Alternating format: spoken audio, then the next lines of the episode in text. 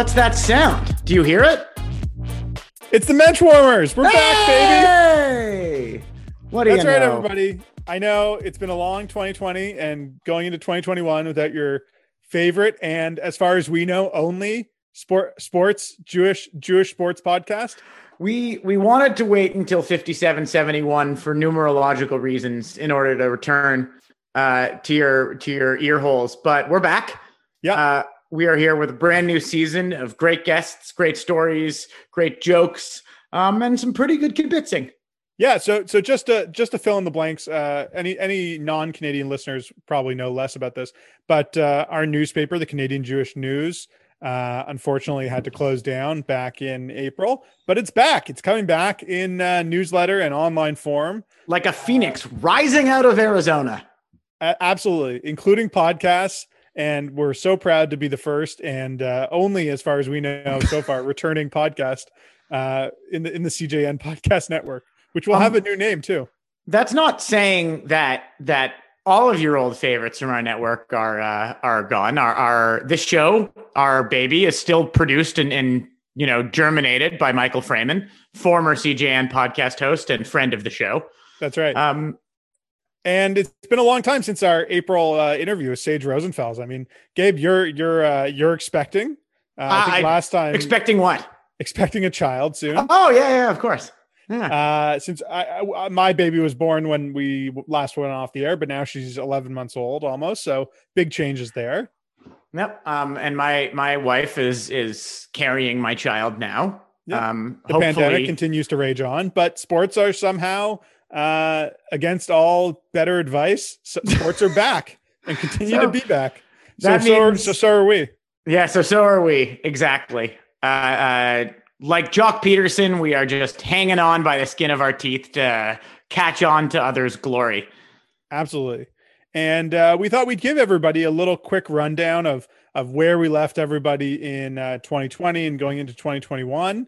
Uh, just catch up on some of our favorite Jewish athletes and Jewish sports stories uh, since we last met. So it's we're recording this on Monday, January 25th. Last night were the uh, or yesterday afternoon and last night were the NFC and AFC championship games. Uh, the the uh, the dreaded Tampa Bay Buccaneers led by immortal uh, pixie pixie creature Tom Brady have made the Super Bowl uh, to everyone's chagrin, and they're going to face the Kansas City Chiefs. And this means that for the third year in a row, there's going to be a Jewish uh, Super Bowl champion Yeah. because uh, Malcolm Mitchell, Glazer. uh, Mitchell Schwartz, uh, Malcolm Glazer, yeah, he wins no matter what. Yeah. Uh, but Mi- Mitchell Schwartz of the Kansas City Chiefs, uh, who's unfortunately injured, but he's already a Super Bowl champion. He won last year. And Ali Marpet of the uh, Tampa Bay Buccaneers. He's a guard for the Tampa Bay Bucks. Big feller. Uh, he he's the other option if Tampa Bay wins. So we're gonna have a Jewish Super Bowl champion. It's gonna be the third year in a row after uh, two two years ago was Edelman won the Super Bowl MVP and, and Nate Ebner is also a winner. And last year Mitch Schwartz. And this year we'll have a Super Bowl champion as well from from the tribe. So that's that's good to know. Otherwise, not a lot of Jewish uh, debuts as far as I know. I know Josh Rosen was our chosen Rosen hasn't really made it as a pro the way we wanted to, but we're still pulling for him. Uh, Jerry Jeudy, who is not Jewish at all, but wears a Star of David necklace because of his last name. And his, He's his an, an honorary Jewish person, I think. honorary Jewish person. Uh, was was picked in the first round last year. Had a decent rookie year for the Denver Broncos. Uh, you know, he's someone who will continue to follow. So, We're also similarly we're following. Uh, I believe he was drafted last year, just after our podcast went off the air. Um, St. Louis Cardinals draft pick Thomas Jew is. that, oh uh, yeah, Tommy Jew. Uh, so so what what's been going on in baseball, Gabe? Maybe you can fill us in there. So uh, the Los Angeles Dodgers, a very popular Jewish uh, team with a lot of Jewish fans. We know several of our listeners. Um, You know, our, our former guest, uh, he and I spoke about the uh, uh, the championship. Um, very, very in reverent terms. Max Winkler was extremely pleased to see his beloved Dodgers win the championship. Um, in the front row, also of every game, uh, except for this year, of course, you uh, a noted uh, old Jewish person, uh, Larry King, who I guess finally got to see one of his long wishes before he um, uh, Before he passed away last before week. Before he met the big rabbi in the sky. Yeah, unfortunate, sad, bittersweet that Larry King passed away, but at least he did get to see his beloved Dodgers uh, win the championship. And and, uh, and Joc Pederson, um, young Jewish uh, bashing boy chick himself, Joc Pederson, uh, gets his ring. Absolutely, so uh, it's like his bar mitzvah all over again. And uh, any news on the on the Israel baseball front? I mean, I know we were all excited back in the spring of 2020 about a, a, Israel in the in the Olympics potentially going for a medal in, in baseball, but so obviously since, that had to be put on hold. Since we last spoke, the Olympics have been canceled um, and yeah. rescheduled and potentially canceled again. We're following the story very closely um, to know if Team Israel, our friends on Team Israel, will be um, traveling to the games this year uh, you know, 2021 and the rescheduled. We presume that baseball is one of the easier sports to play socially distance and and that's true. Possibly without fans. I don't know if anyone, any of you guys listening or, or either of you here have ever watched an Olympic baseball game. Um, but there, you know, more fans tend to be at at beer league softball in Toronto than there are at an uh, Olympic baseball game. I I would say I am uh, I'm pretty skeptical the Olympics are going to happen but who knows? Uh, maybe there's you know much more vaccine production and we can we can get everyone vaccinated before they travel to japan. Uh, maybe there's a partial olympics or spread out but i would say i'm firmly in, in, the skeptical camp. And that would be a real blow to, to israel baseball. It would be you know it'd be really sad that after all, the miracle of qualifying for the olympics that they wouldn't be able to you know to no one thought they would be here but just imagine if team israel beats you know all of europe all of the expectations of five and a half thousand years of athletic incompetence, and then finally gets, you know, to beat the pandemic in order to win that Olympic medal. Yeah. It would be something. It would be an amazing story. It's something we've we've really pinned our hopes on uh, these last couple years since we started this podcast. I think it's been one of the things we've always focused on. But we'll see. Obviously, there's more important things that uh, the world is dealing with with COVID than than putting on Olympics. But it would be amazing to have an Olympics. Um, moving on to basketball, I think there's some really big news that a lot of our listeners and Jewish sports fans, Jewish basketball fans, have been interested in uh, the last couple months, which is that Deni Avdija, uh, ah, Deni was picked ninth overall by the Washington Wizards in the 2020 NBA draft. He is uh, played in Tel Aviv, and he was born in uh, in Kibbutz Beit Zera, uh, which is just ah, near it. Kibbutz Beit Zera this is this is just an excuse for you to you to do Israeli voice, you know. Absolutely. So so absolutely, you know, just any of our uh, Israeli listeners, just please don't be offended by Gabe. Uh, Deni's you dad know, is. He's Deni's playing 23 minutes a uh, 23 minutes a game. It's uh, yeah. uh he's definitely he's definitely getting time early on. His dad is a uh, Serbian Israeli basketball player, Zufer Avdija. His mom, Sharon Artzi, is a former track and field athlete. So I got I got to say something. You see the names Zufer Avdija and Sharon Artzi you don't know which one's the mom and which one's the dad. That's pretty funny. Uh, yeah, Thank so you. you know he he's got he's got you know seven points, four rebounds early on. The Wizards have have had to have a ton of games postponed in this you know two part basketball season because of COVID. They've had all these games postponed, so he hasn't had as much of a chance to show what he's got. But he'll definitely get an opportunity for a rebuilding Wizards team, and I think he's you know being looked upon to be a be a big part of that in the future. So that's uh, a big basketball story. The other the other basketball story worth mentioning, Sue Bird, uh, the legendary female female basketball player, was a big part of the uh, won w- another championship. Movement. She won another championship with the uh, Seattle Storm, mm-hmm. and uh, continues to be very politically motivated. She's somebody we talk about later in the show as well. Uh, we'll talk about that later. Uh, the interview that we uh, conducted with Jody Avirgan that's going to run at the back half of this episode. Gabe, what, what what's the what's the next sport to cover? A um, couple of interesting uh, uh, developments out of, uh, I guess, the glamorous and totally not shady at all world of Formula One.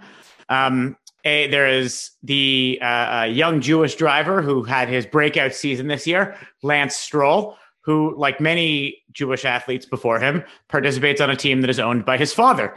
Yeah. Uh, yes, uh, and run. Um, his father, Lawrence Stroll, Lawrence Strulovich from Montreal uh, was in the schmata business, made himself a, a whole lot of uh, money, and spent that money buying himself an F1 team. Buying yeah. an F1 team, if as a Jew, sounds like that's like a, a whitewashing of your history right there. like, you know, we, we, we, changed the name from Strolovich to Stroll, and we bought ourselves a racing team. It's like we, we we might you might as well buy it buy a stable of polo ponies. That's like the modern equivalent. Uh, you don't remember? I don't know if this people, our listeners remember this, but the previous head of the F1 league, Bernie Ecclestone, was he wasn't he caught with a number of of sex workers dressed as Nazis in some sort of post Jewish sex fantasy? Uh, you know, you would know more about it than me. I don't know if I've ever watched one lap of a of a IndyCar race or, or anything like that. It, it, it has no interest for me. But it's nice to know that there's a young Jewish kid who uh, who's making coming up in the world. That's that's good. That's right. Um, the racing scene. So it was Bernie's friend. It was not Bernie Ecclestone. It was okay. uh, Max Mosley, who is the uh, international uh, sports president of the FIA. I see. Just just the big uh, uh, federation of of sort of all of the all racing all over the world, not just F1. Um, and uh, he was caught. Uh, I guess he was not Jewish, and his father was a, a British war hero. He was caught uh, uh with some some you know controversial fantasies, and uh, uh, there's a Jewish connection to F1 there. Okay. Uh, so they're still running the races in F1. I guess it's a socially distant sport, more or less. There are there are no um, no fans in the audience except for a little bit. Um, and Lance is sort of you know he he got a couple of uh, got a couple of podiums this year um, by himself, and and uh, he actually his number in the in the paddock is number eighteen. So oh, there's another nice. Uh, nice little Jewish thing. I think we're going to choose until he comes on this show and uh, and tells us the truth. I think we can. It's fair to assume that that's a Jewish thing. Yeah, sure. Why not? Uh, moving on to tennis, there's two big names to talk about on the men's side, uh, who we've talked about on our podcast a lot before. Uh, the first being Denis Shapovalov, uh, a local boy from Richmond Hill. Uh, mm-hmm. Shapo had a pretty solid 2020. He made it to the quarterfinals in the U.S. Open this past summer, uh, and he's made it all the way up to 12th to to be ranked 12th in the world. Wow! I, am pretty sure he's he's participating in the Australian Open. Mm-hmm. Um, he he did make it all the way to the semifinals of the Italian Open, and he lost to our other big name Jewish Jewish tennis player Diego Schwartzman. Uh, and Diego had a great 2020, spectacular like, year. He he was great. He made fourth round of the Australian, then at the Italian Open, he beat Rafael Nadal, um, made it all the way to the finals until he lost to Novak Djokovic, uh, mm-hmm. and um, he made it to the quarter. Sorry, he made it to the semifinals of the French Open as well, uh, and he lost to Nadal there and he is, um, you know, um, he is he is the shortest player to make it that far. I think since Harold Solomon, another Jewish athlete, made the U.S. Open semis back in 1977. So you know, I feel like pretty... that's sort of fitting. I mean, I know that there's a, a, stereotype of a Jew as as short and not particularly athletic, which is ironic because so many of the Jews we talk about are like six foot seven. But Diego Schwartzman is Deni certainly is. Yeah, Diego Schwartzman is a, is a short king and he made it further in tennis, which is you know a game increasingly dominated by lanky uh, six foot seven guys. So it's amazing to see Diego go, Diego go, and we wish yep. him you know Yasher Koach in, in 2021. See see how far he can go. If he could win a, a Grand Slam, that would be amazing. And and my understanding is Diego, just to remind our audience, he's pretty proud of being Jewish. Oh, absolutely. Uh, Argentine Jew definitely embraces it, um, and definitely a favorite for Jewish fans around the world. Um, anything, anything else, Gabe? Any, any freak, freak, weird freak sports you want to talk about? I know you're into all those, uh, all those weird ones.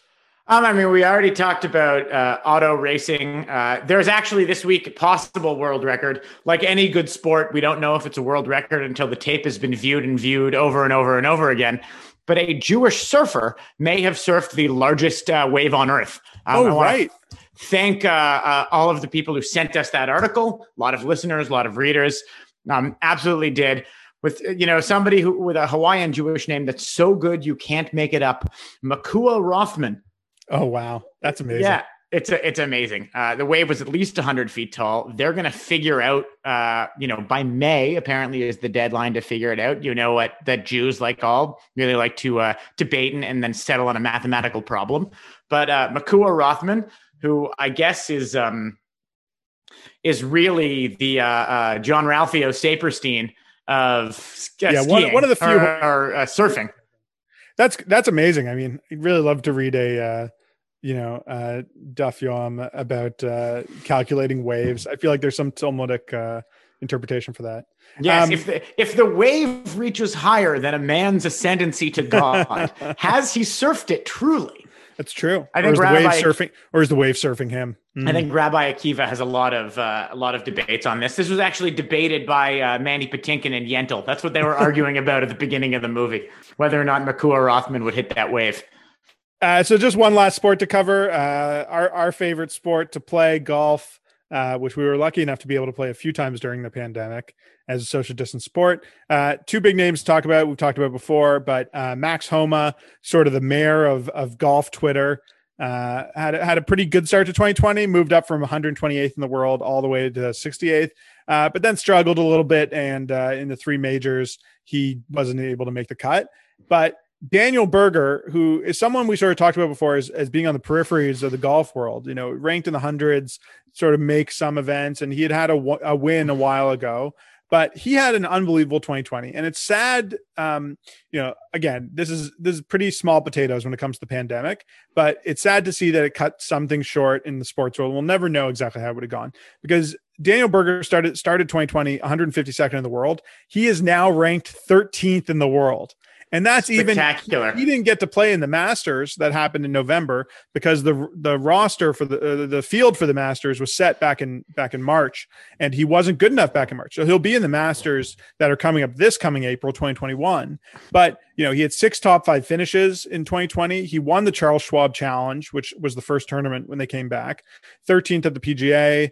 Um, he You he- and I, you and I had the uh, privilege of meeting him last year uh, in yes, Phoenix. very briefly in Phoenix. Uh, unfortunately, we didn't get a chance to interview him, but you know, hopefully, there's a there's a pandemic-free world that involves us covering the Canadian Open at a minimum, uh, or maybe dragging our, our children to the Phoenix Open uh, again in the future if we're lucky. Some golf tournament, we'll we'll we'll reach out to Daniel again, and we'll get him on for you guys. He's a we we know he's he's a friend of the pod. Let's call it that. Yeah. Um, so I think that's pretty much it for for sports wrap up from the Yeah. past from the past year, things we missed the pandemic. Uh, we want to move on now to our interview with Jody Avirgan. Um, Jody is a podcaster and writer, uh, previously of uh, ESPN and the Thirty for Thirty series. Uh, we take this a- podcast. a very Right. notable sporting uh, storyteller, sort of a, a podcasting hero of ours, a, a very nice man. Um, the interview is notable and great as you'll hear me and him playing Jewish geography in the world of ultimate frisbee for a few minutes.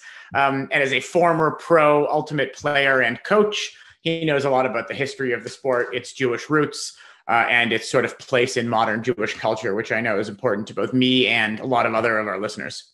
We we did tape this interview a few months ago, so there may be a few moments that are incongruous or or uh, reaching back from a different era. But you know, we didn't realize that our newspaper is going to get shut down all of a sudden because of the pandemic. So Or that Quibi wouldn't survive to the end of the year. yeah, the Quibi references really really date the the uh, the interview. But uh, we hope you give it a listen. Jody's a really interesting guy, and we'll go now to our to our interview with Jody Avirgan. We're here with Jody Avirgan, the host of 30 for 30 podcast on ESPN. Hi, Jody. How's it going? Hello, I'm doing pretty well. Uh, not really sure why I'm here, fellas, but uh, I'm glad to be here nevertheless. It's okay. Welcome to the uh, uh, Mensch Warmers. We figured you'd be a, a really fabulous guest with a lot of insight on some particular Jewish stories we wanted to ask you about. Um, some also uh, questions and, and chats about storytelling we want to share with you. And uh, I'd like to talk a little bit about your ultimate playing past, Yeah, which, I mean, as you may or may not know, is a big Jewish sport, including its it is. inventors. I can I can certainly um you know attest to that. I you know um I I probably qualify, you know, if you're trying to interview Jewish athletes, I probably qualify in the loosest possible way for both Jewish and athlete. But nevertheless, I will I will abide and we will have a conversation and I'm, I'm happy to That- talk that's about whatever. fine. That's fine. You know, uh, realistically, there aren't that many Jewish athletes, and sometimes we have to broaden the, the spectrum a little bit.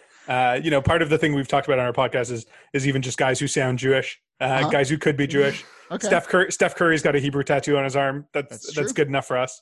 yeah. Uh, so we're, you know, we'll, we'll take all comers. all right. Um, As I mentioned uh, to you uh, over Twitter a little while ago, you're about as Jewish as David Beckham and as Katie Ledecky.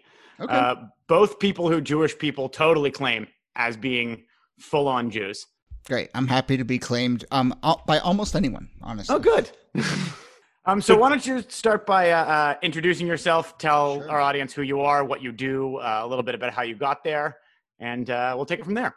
Yeah, I mean, you know, I uh, I come from the world of podcasting. I um, have done you know radio and podcasting for most of my career. Uh, most recently, I was at ESPN, where I did the Thirty for Thirty podcast series. These kind of documentaries about sports, but not really sports. You know, kind of using sports as a lens to get at some bigger issues. Before that, I covered politics. Uh, I worked at a place called Five Thirty Eight and covered the 2016 election, and I was in public radio. So you know, I've done a a bunch of stuff in in radio. Um, on the sports side, you know, um, in addition to liking sports and thinking it's a good journalistic lens, I have you know played a lot of sports and and covered a lot of and and um you know, coached sports and taken sports pretty seriously. And it's been a big part of my life. And in particular, you know, you referenced it, but I'm one of these people who takes ultimate frisbee way too seriously and played in uh, high school and college and then club at the club level and then even professionally. And I've coached uh, at the college level and internationally. So, you know, I, I've kind of, that was through my 20s and into my early 30s, like, the sort of dominant thing in in my life. Well, I'm also a, a I would say a good beer league ultimate player. Yeah. Um, we play both me and our producer Michael who's on the call playing a league with some former pros, some casual people somewhere mm-hmm. sort of in the middle. Um, and you know, it's always a sport worth chatting about and worth uh, at least comparing Brody Smith videos. Yes, yeah, Brody, a very interesting figure in the ultimate community. Uh, but yes. yeah, uh, or he's making the transition to disc golf now, but that's a totally different thing. Uh, and regular golf too, right? Oh wow! He's just yeah, I don't know. I don't really follow the Brody Smith uh, twist and turns. Is, is transitioning from is transitioning from professional ultimate to professional disc golf? Is that like a pitcher coming back with a knuckleball? Like they yeah. come, you know, like they're trying to reinvent themselves. They're, you know, their their short game is good, but you know they need they need to work on something else. Well, one thing, you know, as I played ultimate um, you know, I'm very look. I took it very seriously. I think it's a fantastic sport. I played all sorts of other sort of uh, more quote unquote respectable sports, and I, you know, ended up going with ultimate. Um, I nevertheless understand, you know, kind of its its place in the culture and its sort of, um, and which is all to say that as I played ultimate, I was always very aware of the other sports that ultimate players could make fun of. Right? Usually it's the other way around. Right? Usually for sure athletes look look down on ultimate players, and there's a sh- very short list of sports that ultimate players get to feel high and mighty about. Uh, disc golf might be on there. Quidditch is certainly on there. Absolutely. Sure. Um, hacky sack is you know. we in our ultimate board. league in our ultimate league we share uh, a field with some flag football players. And I know people take flag football really seriously, but they just don't seem to be working too hard. Yeah, but those flag football players 100% think that you are a complete joke. Oh, for sure. No yeah. question. No question. Uh, I, on the other hand, am evolved and know mm-hmm. that uh, Ultimate's the way to go. Yes. I'm, uh, I'm just kidding. So uh, you were playing Ultimate. Uh, you mentioned you played college, you played club. Uh, did your club ever make it anywhere big? Yeah, you know, I played for um, most of my career was playing for the main New York club. Um, it's called Pride of New York Pony. Um, you know, we were nationally competitive. We were never going to be in like the semifinals or finals of nationals, but we were often in the like top 10 in the country and you know traveling around the country and the world to compete. Um, the program this is um, i would like to think mostly a coincidence. The program has gotten really good lately and i've, I've not been i've not played for a while. And but they actually won a national championship um, two years ago. Uh, and i'm sort of still loosely involved a little bit and know a bunch of them. But uh, uh, yeah. So i mean you know i played um you know i played at, at the highest level that was available to me and I'm sure you're aware it, it has a long Jewish history or yeah. a particular Jewish history. Well, you know, my, my I'm have I'm sort of getting a sense that maybe perhaps you've done some of the genealogy here, uh, but you know, my sense of um, ultimate is certainly well. Look, I mean, let's see. Let's talk in blunt terms here. Ultimate has tended to come often from the Northeast. This is early. This has changed a lot recently, but like often from the Northeast of the United States, often from people pick it up at universities or certainly early on, more elite colleges. I think I'm sort of painting us perhaps a demographic picture here. A lot yep. of people picked it up at summer camp. You know, I'm, I'm, doing, I'm hitting a lot of keywords for you guys. I yeah, think. definitely. Yes, uh, yeah. summer camp especially, but it's sort yeah. of things that have been uh, uh, overrepresented amongst Jewish people sure. Uh, historically. Um, yes. Well, if just to uh, a couple of uh, pieces of history, it was invented by a man named Cass and another man named Silver at a high school in New Jersey. They used, a, you know, just a regular frisbee Maplewood, New Jersey. There's still a little plaque there in the parking lot. Oh wow, where they started playing. I know some of this stuff. Oh yeah, of course you do. That's that's fantastic. Um, Buzzy Hellring being another one of the inventors, uh, as well, uh, current movie producer and sort of uh, uh one of those legends of angry Jewish Hollywood. Joel Silver mm-hmm. is uh, one of the inventors of Ultimate and he is yeah he is and he was one of the part of that original group and you know there's always like every few years the ultimate community tries to reach out to him and be like well you know you might be our most famous certainly our most wealthy uh, kind of like person in our roots. And and joel silver kind of does a little like that was a different time kind of thing and just just goes on about his life making you know multi-million dollar movies. I'll be honest with you the jewish sports podcasting uh, community has also done that dance with mr joel silver and will i assume continue to do so for the foreseeable future. Yeah yeah. Well good luck with that get. Yeah. Uh, um, just switching switching gears a bit jody i wanted to talk to you a, a little bit about a recent 30 for 30 podcast that i mm-hmm. thought our, our listeners might be specifically interested in. Um, this is the podcast in the previous season called uh, "The Spy Who Signed Me" uh-huh. about Shabtai uh, Kalmanovich and uh, his signing uh, or his taking over the Spartak basketball team in Russia. And um, I, I, thought this was a great podcast that you know is very interesting, and I think really sort of um, epitomized what I feel like 30 for 30 does so well, which is like, you know, here's this thing you know a little about, or maybe yeah. if you're a sports fan, you remember hearing something, but here's the real story and, and, and isn't it interesting? You know, isn't right. it, isn't it what an interesting thing? I mean, I, I really love that episode too. Uh, Keith Romer was the lead reporter on that, you know, and um, it, to me, it sort of satisfied a lot of the things that I came to think about were the key for good 30 for 30s, both on the film side and, and what we were trying to do on the podcast side, which is, you know, um, you have these big names. You have Diane, Diana Taurasi and Sue Bird, two of the best basketball players, women's basketball players in the world. Diana Taurasi, perhaps the best player ever. Um, and this fundamental question that I think all of us have had at some point, but never really sort of stopped and looked at, which is kind of like, wait a minute, why is it that the best players in the U.S. have to go overseas to play? Right. Um, and, and so to make real money. And to and the, and yeah, and like, why is it that you know the only place they can make real money and kind of get compensated according to their abilities is not in this country. Um, so so I really love stories that just sort of like attack a question that's like has been sitting in front of your nose this whole time and you never actually kind of stop to to look into it. And then layered on top of that, I really like stories that are holy shit, twists and turns, all sorts of like, you know, things that you didn't expect. And this one has that. And so this just checked so many boxes in addition to, you know, I'm, I'm, I'm be curious, James, if you felt this way, but like I thought Diana Taurasi and Sue Bird were like the most compelling people we oh, absolutely. interviewed. I mean, they were amazing. They should take their show on the road. They have great rapport with each other. And so it was just like a pleasure to listen to them in addition to having this kind of crazy twist and turn story to, to Absolutely. Follow. And uh, Sue Bird, we should point out it does it does come up in the uh, in the podcast. Is half Jewish. Her dad's Jewish. Well, there's a great scene about them getting fake Israeli citizenship in order to be able to play in in uh, in Russia. Yeah. Yeah. So and, a little bit of context that uh, that this guy Shabtai Kalmanovich was a was a Russian expat who who spied for the KGB in Israel and was convicted in Israel of, of being a spy.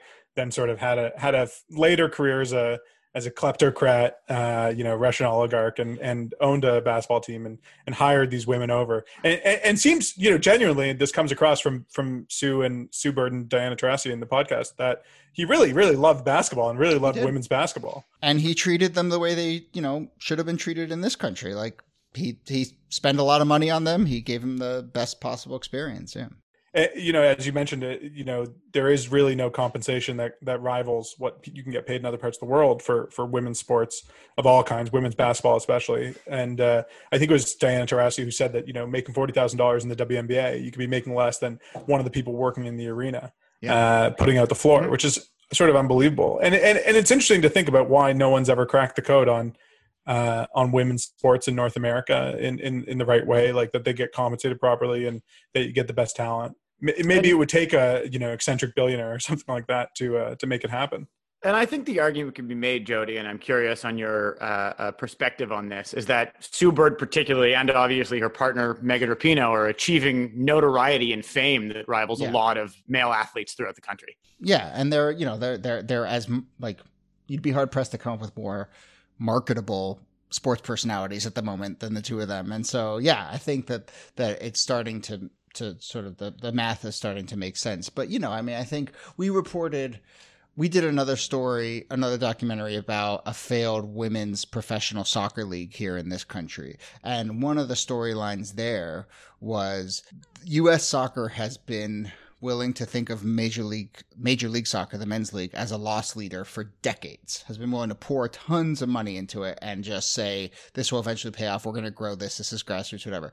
And then for this women's soccer league, and I think in general other women's soccer leagues, just the shortest leash possible. You know, like two years, and they're like, "Oh, it's not working out, we're out." You know, and I think that's happening. And I think that actually the WNBA, you know, as much as we highlighted some of the disparities in the in the in the documentary that we were just talking about, I think the WNBA is is in some ways an example of the NBA you know 10 15 years ago saying you know what? You're going to have a seat at the table. We're going to invest. We're going to pr- market these things together. And i think it is starting to pay off and it is starting to grow.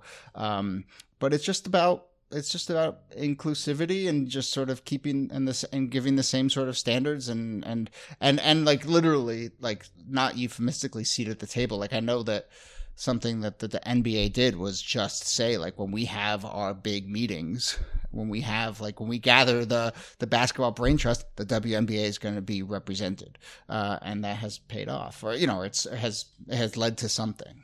I will tell anybody who will listen, um, and I know uh, this isn't as I mean.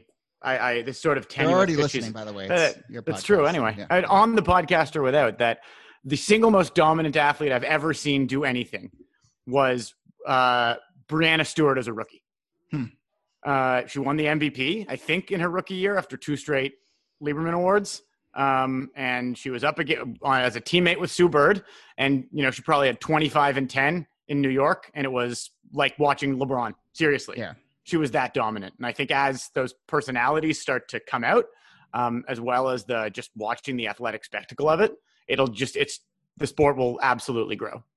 Yeah, and I mean, you know, we we we I mean, think about a player like Maya Moore, who is doing just amazing other things that she, she should be credited for. But like, you know, people, people, when, when in NBA circles, people talk about like, oh, no one will ever be as dominant as Bill Russell, the most decorated at, you know, player ever. Like, have you, have you looked at Maya Moore's, you know, Wikipedia page? Like, she has just won everything for the last 10 years. Like, it is just unreal. And so, you know, these, these people are are, are amongst us. We just have to start to talk about them. Absolutely. And I, I mean, it's, we all talk, about we romanticize college sports, uh, as well as athletes who are theoretically playing their sports for quote unquote the right reasons, you know, because for love of the game and or for personal and team glory. Um, and nobody can really argue that a WNBA player is in it for the money. yeah. I think I, uh, part of it also is that um, Jody, as you mentioned, you know Diana Taurasi and Sue Bird in this podcast are incredibly captivating. Sue Bird has has been someone we've followed, obviously because she's Jewish. Uh, wrote something in the Players Tribune last year about uh, her wife Megan Rapinoe, and you know that part of what we're missing out on is these people as personalities, not just as athletes, but just like as captivating uh, yeah. exciting individuals that we want to celebrate and that because there hasn't been the sort of women's professional sports in north america we're missing out on on having them turn into those those people. Obviously there's there's you know um, there's examples of you know cheryl miller or something like that of of, of women, female athletes who have made it as uh, sports commentators but they're, they're sort of few and far between compared to compared to the men who sort of dominate it.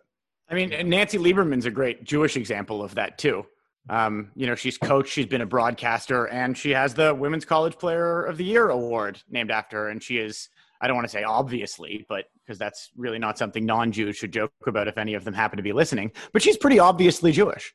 Uh, so Jody, before we go, do you want to talk to us a little bit? Tell us a little bit about your new podcast and and uh, new new ventures here. I appreciate that. Yeah, so I, you know, I left ESPN a, a few months ago, and um, just kind of felt like it was time to try some new things. I had no idea that the world was going to be what the world has ended up uh, being since then. yeah, but, good, um, good time to get out of sports. It turned yeah, out great time and to get well. Yeah, that's. I will. I will tell you now. Availability of guests is pretty high. It's amazing.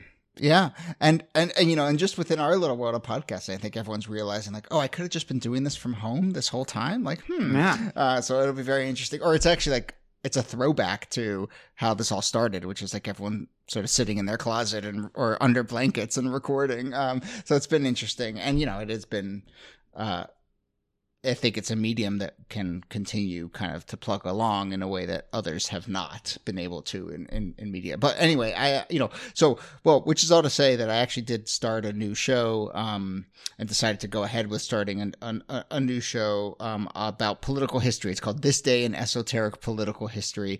It's a little, it's a twice a week. We're actually going to be three times a week, uh, very soon. And it just takes little stories from the past and U.S. political history and just sort of, um, talks about them. And and tells them, um, you know, with a, I have a historian co-host. It's always nice to have a podcast with someone who knows what they're talking about. Right. And that's how, that's uh, how Gabe feels. Yeah. uh, but you know, this is my. I I think I mentioned earlier, and I covered the election in 2016, and it was a whole thing, and it burned me out, and it was like really intense. And when I left ESPN, I was like, do I want to get back into covering this election? I was like, I don't think so, but I still want to talk to the moment. And so I, you know, 30 for 30 was this way too. It was like, I, there's something about looking to history and finding stories that resonate now that I find really compelling. And it's a way of talking about talking to the moment but not talking about the moment and i and i really like that and um, it allows me to like not to sleep and not get super stressed, but still feel like you know I'm helping kind of process uh, process this time. So it's been it's been fun to launch, and um, you know, and um, we're gonna keep it going all the way through the election at least. Yeah. yeah. I think despite what some I'll just say some conservatives might say history is not really going anywhere. No. no. So you're going to have a lot of opportunity to uh, um, to to continue that show and continue to find things to talk about. Obviously, we've said this in the past, but you know we tend to we tend to believe with the uh, classical Jewish interpretation impl- interpretation that statues themselves are bad. Doesn't really matter which statue. You're having a moment. Yeah, exactly. if we're having a our our theories are really coming coming to happen. yes uh, yeah, you should really get out there with that theory. See how that see how that plays on Twitter. Very much in vogue. So, uh, where can we find your podcast nowadays? So, I'm doing it with this network called Radiotopia, which is sort of a network of independent podcasts, and I've always wanted to work with them. Um, so you know. Uh, what do they say? Wherever you find your podcast, you can go to. You can just search for. It's it's you know. I like names like um world's strongest man competition like it does what it says. And so this this day in esoteric political history uh it, it does what it says. Uh my favorite spot podcast uh sorry my favorite spotify playlist is chill lo-fi chill study beats. They always they're always trying right? to push that one on me. Really straightforward. And so i like i like those kinds of names. So this day in esoteric political history you can go find it. Um and it's short which i'm really which i really like. So 10 10, 12 minutes a day. The Quibi uh, of podcasts. That's oh, the, what a, what a curse! The Quibi of podcasts. Do you know a single person who has signed up for Quibi? No, no, not one. I like. I'm almost want to do it just to do it. You're the guy. You'd be the guy. Yeah, you'd be the guy. I think people signed up for free trials, but now they've yeah. canceled them. Um, as soon as it, they, as soon as it ran out, they signed like.